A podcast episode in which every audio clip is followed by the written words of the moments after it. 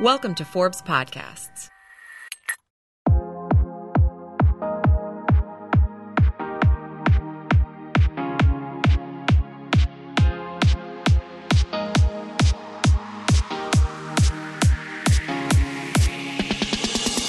Hi, this is Denise Restauri, and welcome to Mentoring Moments, where women you may never meet will become your mentors.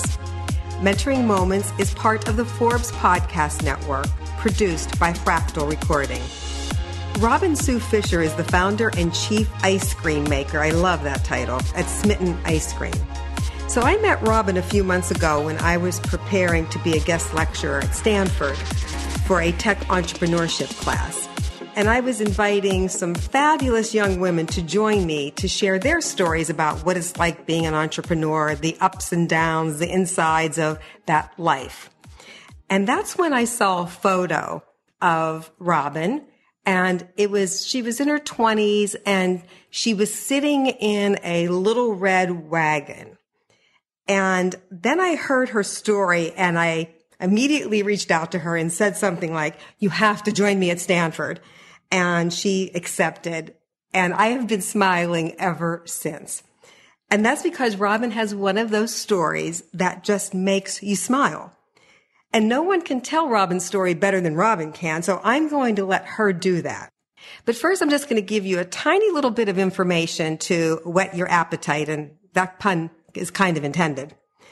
Robyn is a graduate of the Stanford School of Business. And what she did is take a product she loves, which is ice cream, and she made it better without preservatives, using the most natural ingredients and the freshest ingredients she could find, all made to order. But to do that, she had to build a really high-tech 40-pound machine. And then she wanted to figure out, was the product she making, was it something that people wouldn't want to buy? And that's when she went a little rogue. And she bungee corded this 40-pound machine to a Radio Flyer wagon, and she pulled the wagon around the streets of San Francisco, hoping not only to sell a lot of ice cream, but to not get arrested for selling the ice cream without a license. And today, 10 years later, Robyn is 37 years old, has 7 stores, 200 employees, and she owns her journey. Robyn, thank you so much for joining me today on this podcast. I am so excited to have this conversation with you. Likewise, me as well. So much fun. So we're going to jump right in, and we're going to talk about how Smitten came about. You were at Stanford, the Graduate School of Business. You already had a successful consulting career in biotech under your belt. And then what happened? I made a promise to myself, and that promise was that being an adult would be fun. And so I decided to chase after something I love and make it better. And that thing was ice cream. Fortunately or unfortunately, I was very naive and dove down a path that became a lot more complex than I had originally imagined, which I'm sure we'll dive into. Well, let's dive into it. So what happened? How did it all come? How did you decide to launch an ice cream company? Well, one of the things that really bothered me with ice cream is that modernization is kind of contaminating this wholesome industry. And what I mean by that is that sort of looking at the back of ice cream cartons, I realized that a lot of the ingredients in ice cream are not in it for taste. They're in it for shelf life. And this product that should be so much about joy and enjoying a moment in the present is actually kind of tarnished with a lot of emulsifiers and stabilizers and preservatives that are about not enjoying the ice cream in the moment. And so I really wanted to take all that away and throw all the compromises and sacrifices out the window and make ice cream pure again and make it for taste and taste alone. And so my idea was to just make ice cream in individual batches to order. And as I sort of looked into that deeper and deeper, I came across liquid nitrogen as a freezing agent and started sourcing a tank of liquid nitrogen in my backyard and making ice cream as much as I possibly could, and realized very quickly that it was very, very easy to use liquid nitrogen to make ice cream, because liquid nitrogen is negative 321 degrees Fahrenheit, which is obviously exceptionally cold. So it'll freeze anything if you pour enough of it on. And I learned it was very easy to make it. It was just really, really hard to make it well. And so I graduated from Stanford with the idea of developing a machine that perfected the art of making ice cream to order with liquid nitrogen. And then what happened? Oh boy. So, and then what happened? I actually had done a bunch of research while at Stanford of sort of looking at other people who were dabbling in this area, and found a handful around the country, and actually went around and met them, and learned that there was actually, it looked a lot better online than it did in person, and sort of had the scary realization that if I was going to do this, I'd have to figure out how to do it myself. So I found through my network a retired engineer who happened to be willing to work for equity, because I didn't have any cash to pay him. And I literally spent the next 2 years in and out of his basement, working with him in his basement workshop to prototype and develop and invent this ice cream machine, which was a very arduous process to just figure out how to develop a machine that could basically, you know, freeze at cryogenic temperatures. So that was a very, very rough 2 years. Let's put it that way. I can come back to some learnings from that time if you'd like. But the more interesting part is what happened next. So I had a prototype machine that was basically hand welded and put together. And I had it completed in the year 2009. And if anyone remembers 2009, you'll remember it was not the best time to start a business, let alone a food business, when most of the restaurants were, you know, boarding up because no one wanted to spend that much money. And I was very, very stubborn, and felt like I'd come this far, and I needed to just know if it was gonna, you know, if my idea was going to have traction. And so I figured I would just get it out there. And I needed something that was inexpensive to carry my machine, and something that made people understand what the intention of the company was. And this machine looked kind of crazy. So I actually chose a Radio Flyer wagon to mount my machine on, because not only was it under $200, but it also had the wholesome association that I really wanted people to identify with my product, that was much more wholesome than ice cream in today's day and age, because we were making ice cream to order from the best of the best ingredients and nothing extra. So I literally bungee corded my machine on a milk crate on top of a Radio Flyer wagon, and built a battery pack out of an old motorcycle battery that could power my machine for about 4 hours on the street. And I literally just started pulling my wagon around the streets of San Francisco, using Twitter as my communication tool, letting people know where I was going to be and what flavor I was going to sell. And I usually ended my tweets with, "Come and get it before I sell out, or before the cops come." That's great. And so that was my next year, selling ice cream on the street. So you graduate from Stanford, you're pulling a little red wagon. I just love this story. You're pulling a red wagon around the streets of San Francisco.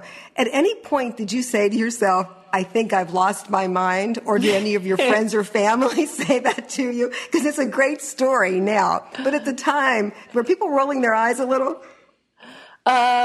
Probably. There was one moment that made me realize just how far off the beaten track I had gotten, and it was when I went back to my Stanford reunion, and I was talking to a classmate who had asked what I was up to, and I said, "Well, I'm selling ice cream on the street." And another classmate partially overheard what I had been saying, and they came over and said, "Oh, I hear you're on Wall Street."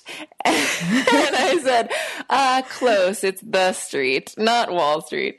And that was when I just realized that people probably thought I was crazy. But honestly, that was one of my key mentoring moments, was when I, first parked my wagon on a grassy knoll in one of the parks in San Francisco and realized that my little wooden stool was the most comfortable office chair I'd ever had. And that it just felt, it felt like I was on the right road for myself to just discover by, getting my hands dirty and my feet wet and not just sit behind a computer and, write up a business plan. So it was really important to me to figure things out quickly and to be nimble. And I think there's no better way to do that than to take risks. So I have a ton of questions, but I want to first get to, so you went from your red wagon, and then what happened? Okay. So, it was pretty awesome from there. It was amazing how quickly Smitten started to get attention. Literally we got, press that first day. And then, within a couple months, somehow, it may have to do with the fact that I sold ice cream, or actually brought ice cream to Yelp. But we were rated number one on Yelp above Gary Danko for all restaurants in San Francisco. Okay, that's hilarious. So there were some sort of golden moments that came out of just sort of putting my neck on the line. And the best thing for me was just going to a park and within, 20 minutes having a line 45 minutes long to get a scoop of ice cream out of a wagon, and just having the conversations with real people and understanding that not only was the product really worth the wait, but people really identified with the human story of perseverance and just the path that I had chosen. And it was, I think a lot of Smitten is the combination of, the best ice cream and this story that's very unique and honestly makes people really connect with our brand. And it makes people smile whenever I talk about Smitten. And I was just saying the other day that we were going to be doing this podcast, and the women that I was talking to, they all have been to Smitten, and they all smiled, and they're like, "We've been there. We love it." You really do bring these smiles to people's faces. Oh, that's awesome. Ice cream industry is a fun industry to play. It is all about joy. So smiles are a fun part of my day. Yet I think there's something there that's more about their smiles coming from that experience of your joy is showing up in the product and at your stores. So how did you then come up with locations? Was that hard, easy? What was your first store like? Yeah, good question. So it had been almost 4 years since I first dreamed up the idea and realized that one ice cream machine on a wagon was not enough. But I also realized that some of the lessons that I had learned sort of through the business school network of, how to raise money and how much you need to raise didn't really resonate with me anymore, because I'd kind of roughed it for a while and proved that I could get away with very, very little and be really scrappy. And honestly, it was making me feel more connected to the community. And I feel like the community felt more connected to me and the company because we were doing things in a less corporate way. And so I decided to raise as little money possible to get open a first store and to make the first store something unusual that was really connected to these grassroots beginning and sort of the humbleness with which the company started. And so I literally found a developer who was trying to create buildings out of shipping containers. And I said, I'm in. I'll be your first store. And so basically worked with him to design a store out of a rusted old shipping container, which we turned into a beautiful refurbished little walk-up ice cream stand that was craned into the middle of Hayes Valley, San Francisco in 2011. And we opened our doors that spring, literally out of this, crazy looking shipping container turned walk-up scoop shop. So, again, just trying to turn things on their and its head a little bit. And I really like the combination of new and old, and Smitten really embraces that in a lot of ways of, we're this new technology that's really bringing ice cream back in time and making it fresh again. And similarly, we opened our new ice cream shop out of an old rusted out shipping container. So this contrast between new and old is something that I think is really appealing and something that I like to play with. I just think this whole story is, I love every bit of it. So how did you stay focused? And to really, it was how many years before you opened the store? And how did you stay focused and driven to keep you going on that path? Yeah, 4 years. Denise, I'm really stubborn. I think that's part of it. My dad says I have a lot of perseverance, and I'm like, yeah, I'm just stubborn. That's a nice word for stubbornness. It's a better word, right? It's a better word. Yeah. But I think part of it for me was accepting failure and just needing to know if it was going to fail or not. So I cannot stand what ifs. And I felt like if I was going to sort of half-ass it or get partway there and turn the other way, I would regret it for the rest of my life. And I much would rather fail miserably and fail hard and be like, all right, I know it didn't work. Now I can move on, and I'm perfectly employable in other ways, even though I don't really feel that comfortable in a very corporate environment. I can get it done. So, it's realizing that failing miserably is a successful outcome, because at least I'd know. And that comfort with failure kept me going and kept me needing to prove that I tried my hardest. And so that was sort of somewhat of an addicting, piece of, knowing that I had more to give to see if I could get it done. But it also allowed me to say, I'm going to rig this up on a wagon and go out in the streets, not totally legally, and, kind of put my butt on the line to just know. So that was one thing. And number two is just the realization that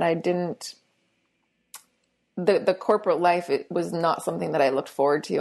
And I was in my late 20s and realized that I had a lot of years of working ahead in my whole adulthood. And I wanted to make sure that I just didn't get sucked up into a career that wouldn't allow me to be my best self. And I really felt at times, in an office building and sitting in front of a PowerPoint presentation, that I wasn't being my best self. And I'd sort of become more of an irritable, kind of felt like I was in a,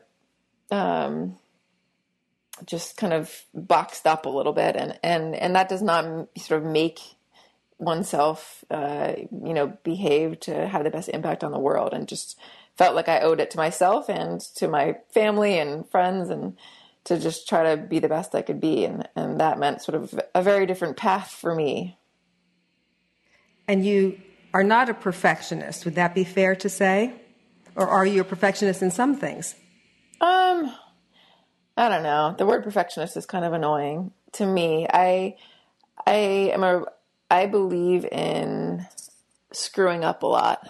So I guess I'm not a perfectionist. I love you. I believe that in order to figure out new things, you need to prototype and get a lot of things wrong before you get it right. And my only promise, or not promise, because I can't always promise it, but basically what I get frustrated with is if I make the same mistake twice.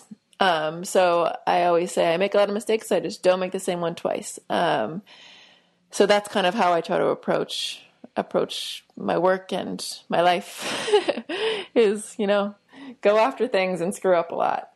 I love the 2-time rule. I used to always say, you go down a road and you fall in a hole and you pick yourself up and you keep going.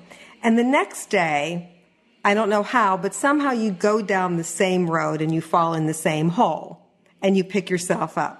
On day 3, you really need to find a different street to walk down.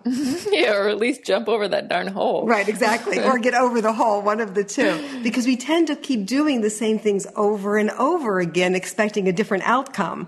And it goes back to that old saying, too, if you want a different answer, ask a different question. If you want a different result, take a different road.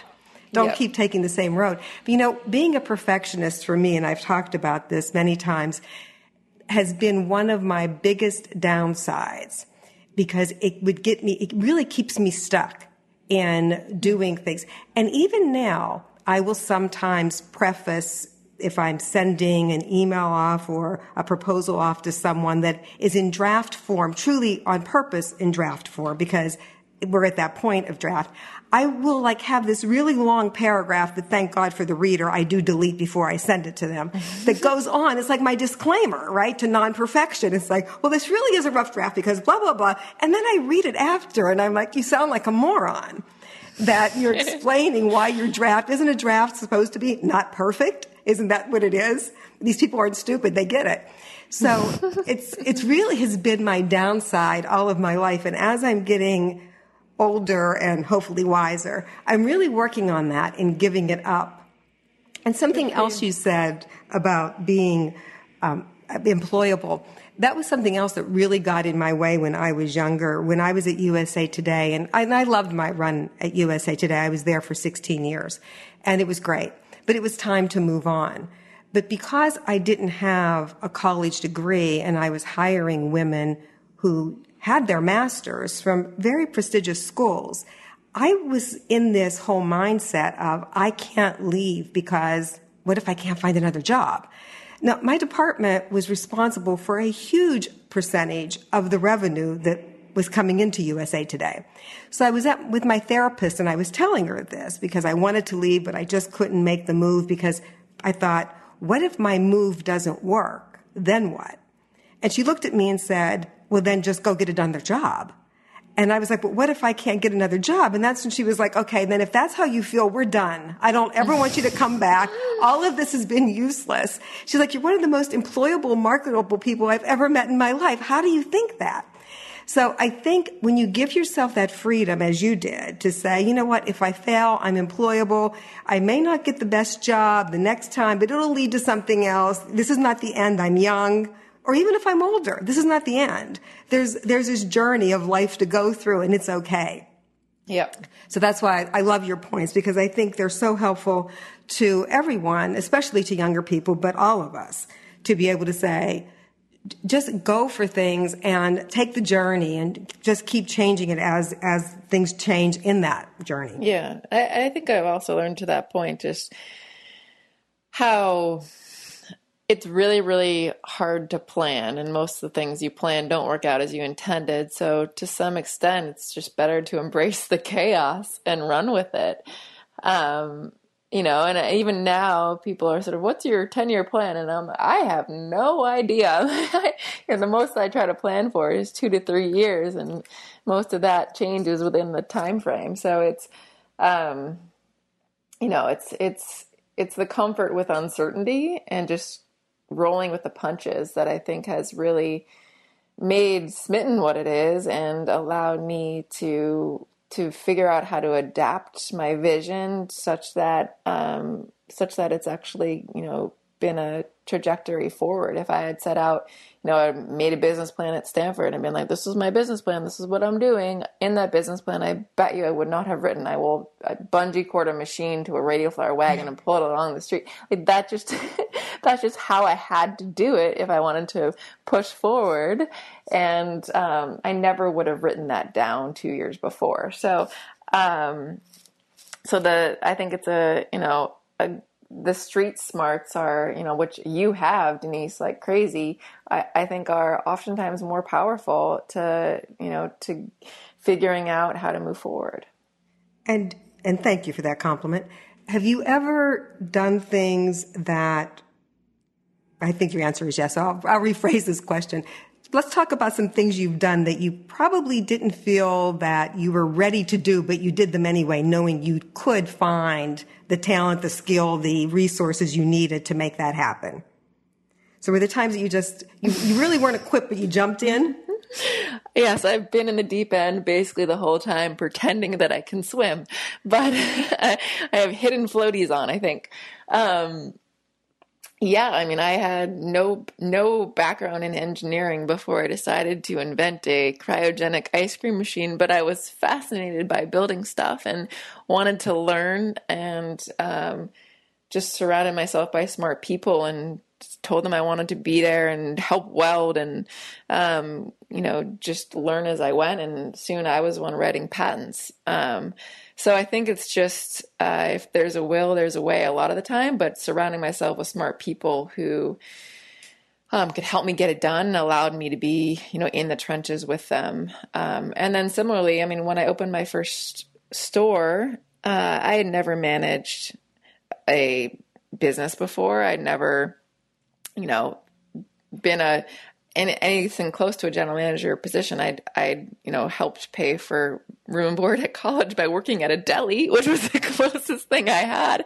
But here I was, you know, hiring and training and figuring out how to staff and, figuring out what POS system to get and, all these various things with, you know, opening up an actual storefront. And I sucked at it, quite frankly. It was awful. It was a team effort, and most of my team had more experience in food service than I did. And I learned a lot along the way and worked crazy hours and have a lot of hilarious stories about that first year managing the shop. But soon was able to, you know, bring on people who had much more experience in managing, who then helped take over that shop so that I could then figure out what was next. And the first real general manager I had at our shop doubled our sales the first year he took over because he knew what he was doing. So I think time and time again, I've proven that I have no idea what I'm doing, but I just put my head down and look for smart people who can teach me. And jumping in, I'm going to share a story that I may regret later because I've not shared this before.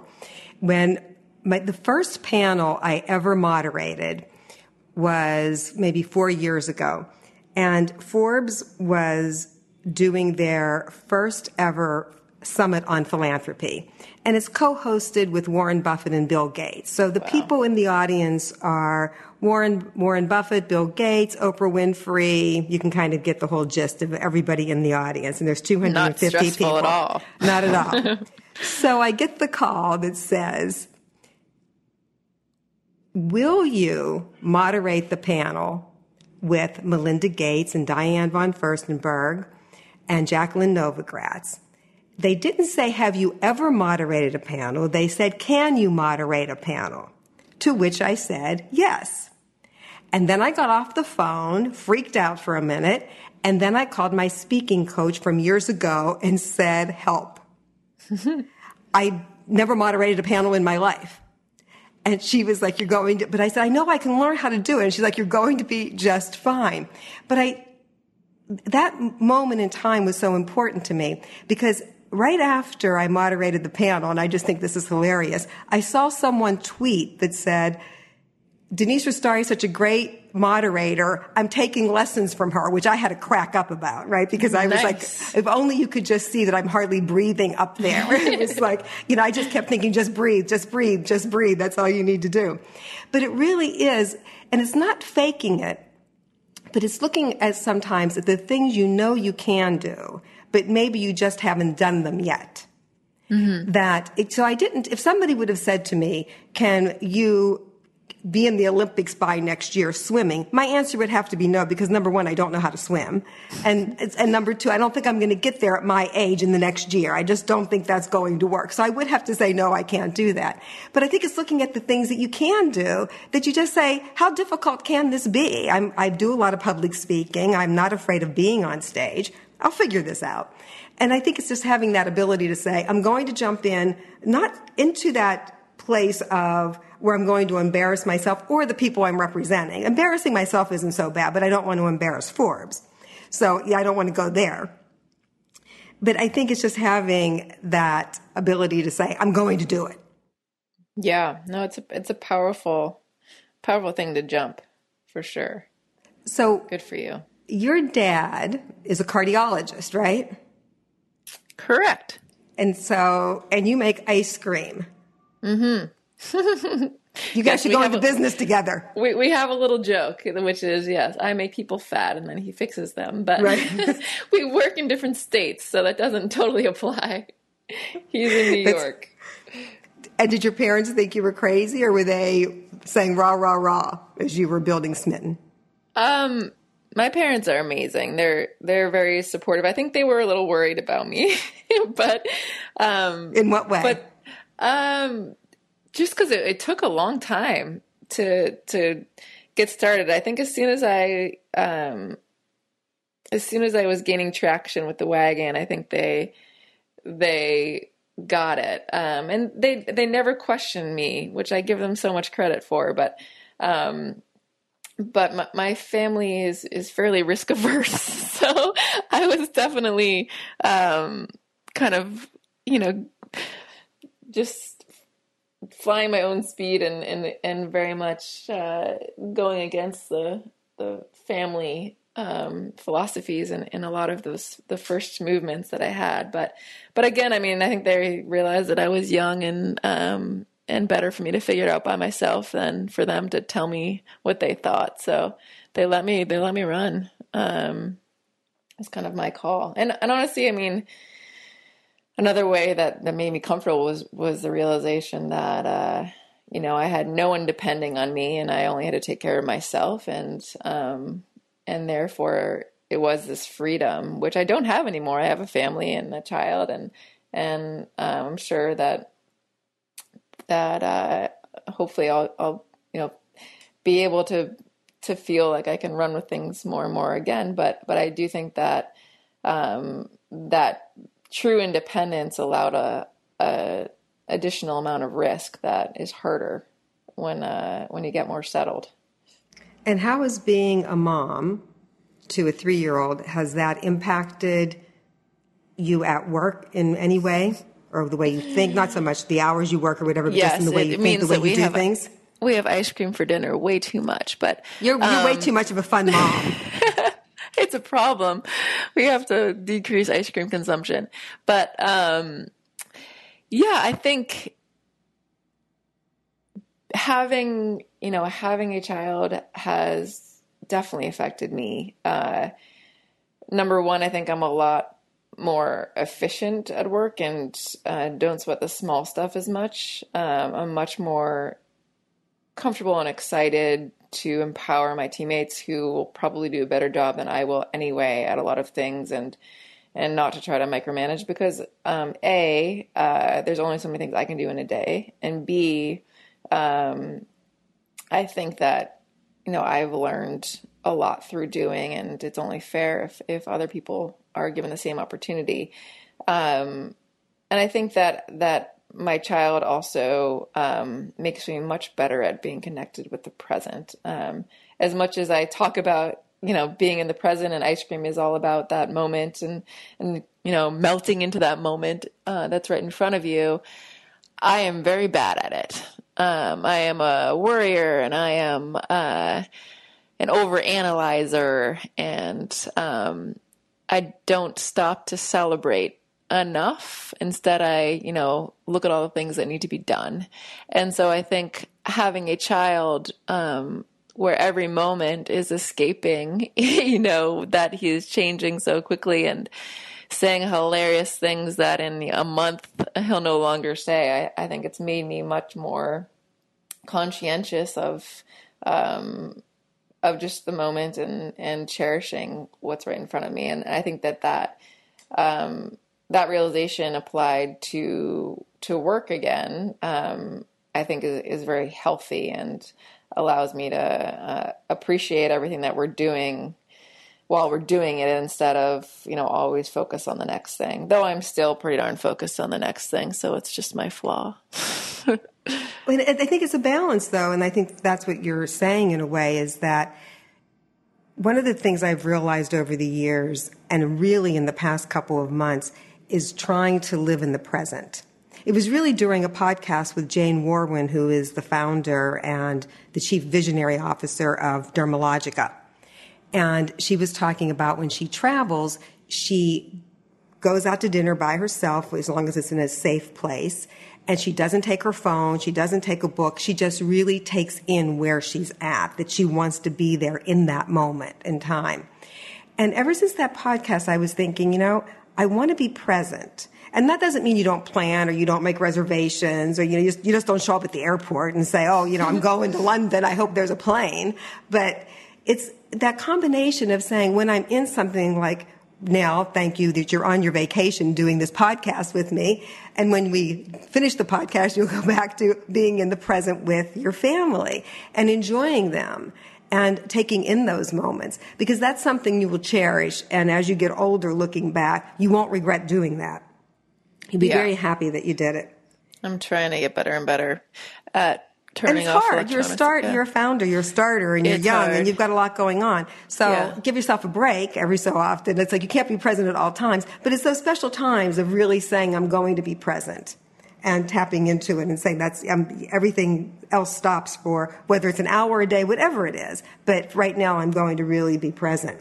Yeah, definitely a work in progress at all times, but that's my intent, to get better and better at that for sure. Are there things that we haven't talked about, Robyn, that you want to talk about? Gosh. A story you want to tell, anything you want to share, learnings you've had? I can ask you questions. I have so many of them, but I just want to make sure that before we come to the end of the podcast that I cover the things that maybe something you want to talk about.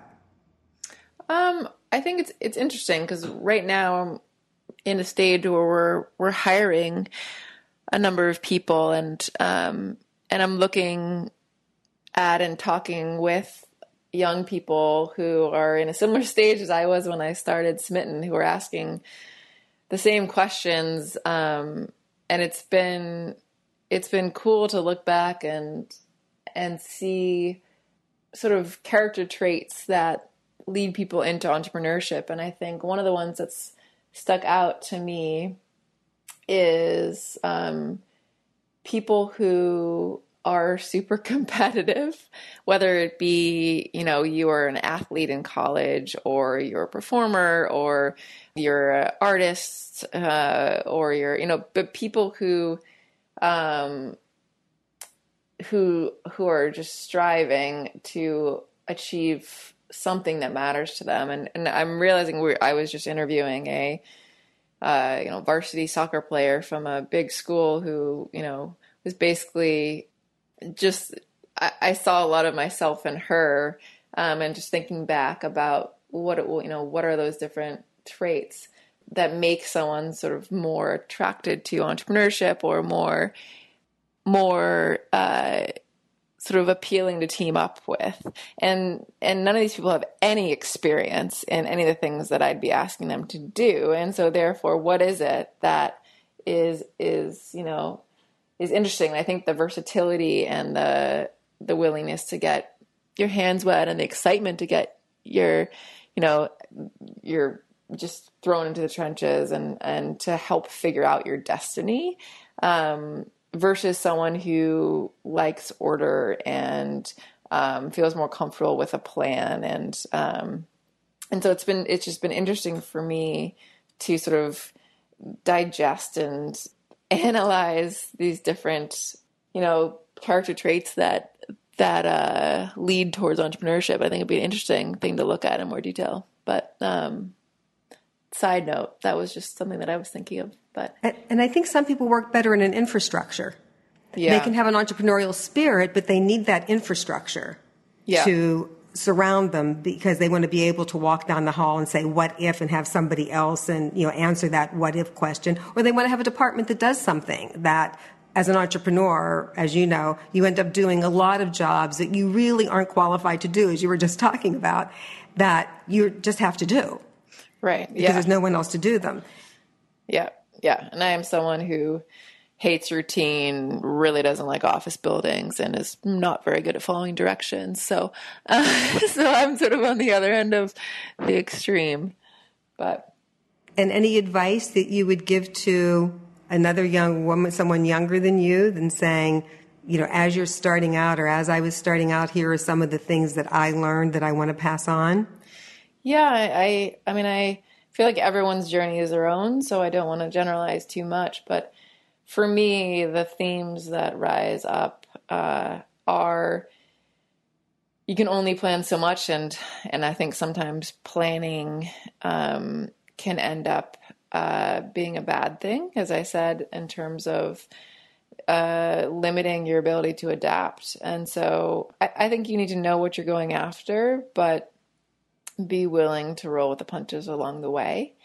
So that's one. And number two is people are everything. So all along the way, finding people who could teach me and mentor me enabled me to take the next step. And I think not leaning on people too heavily that it's annoying, but being willing and able to learn as much as you can in a respectful manner, and then take on as much as you learn and make it your own. And then circle back with questions, but be willing to learn from a variety of people along the way, and to build your, you know, your circle with people who fill in the things that you feel vulnerable in. So a lot of my advisors are, they're very different from each other, and they're good at things that I'm not good at, or need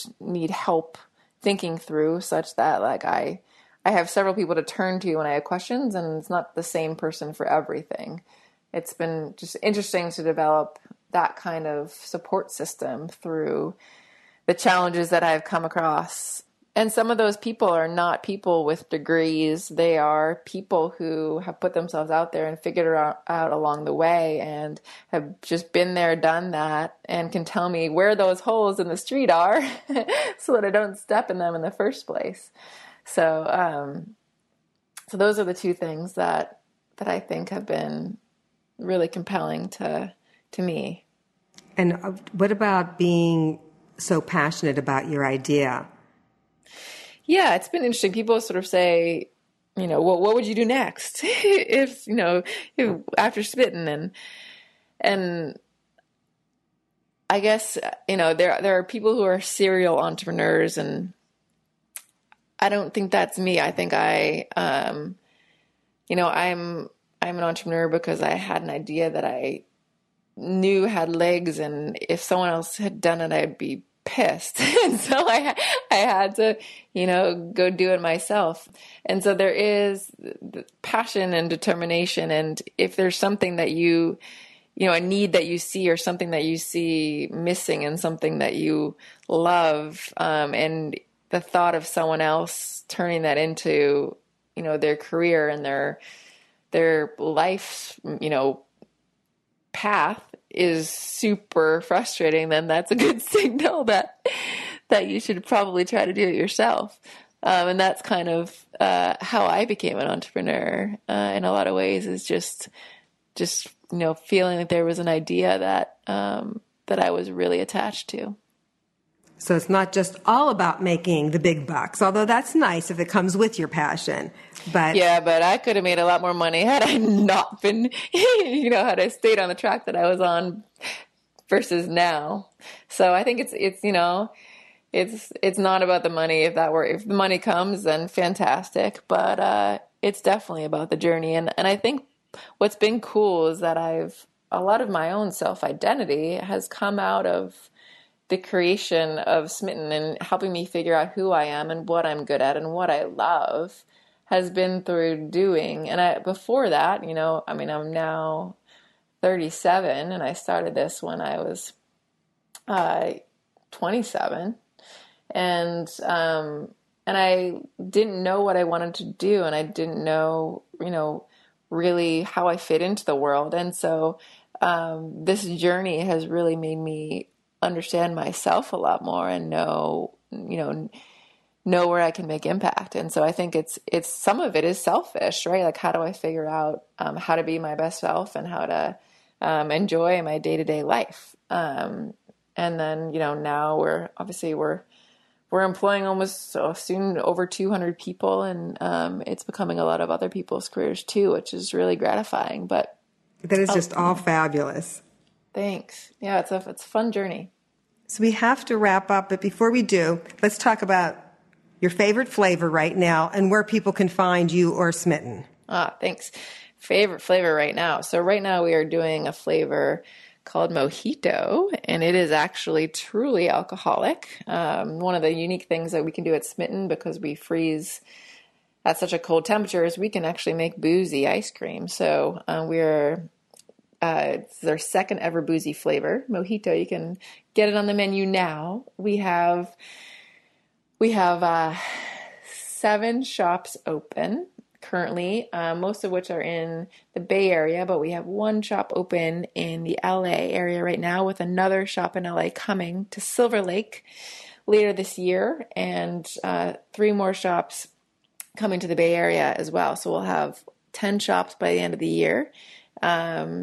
And you can find us all over San Francisco, and one in Oakland, one in the South Bay, and then, yeah, now in LA. So the other thing is, if listeners are listening from outside of California, do not fret. You can actually order our ice cream online, and it'll be shipped to you within 48 hours of when we churn it. So you can taste it throughout the country. Which, that is amazing.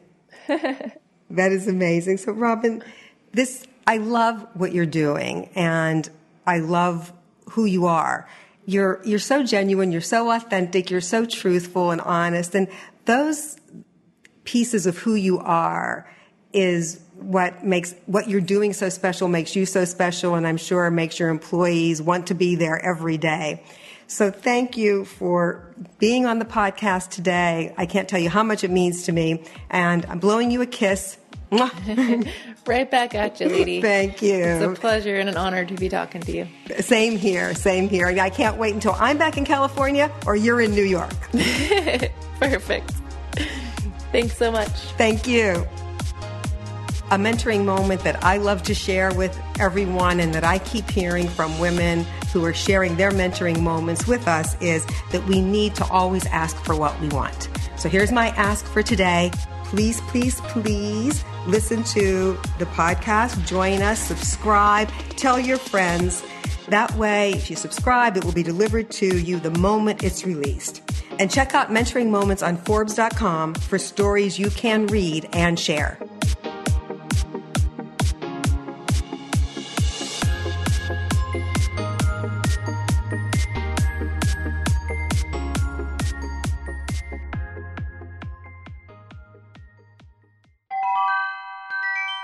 You just enjoyed a Forbes podcast. To learn more about our other shows, visit Forbes.com/podcasts. Thank you.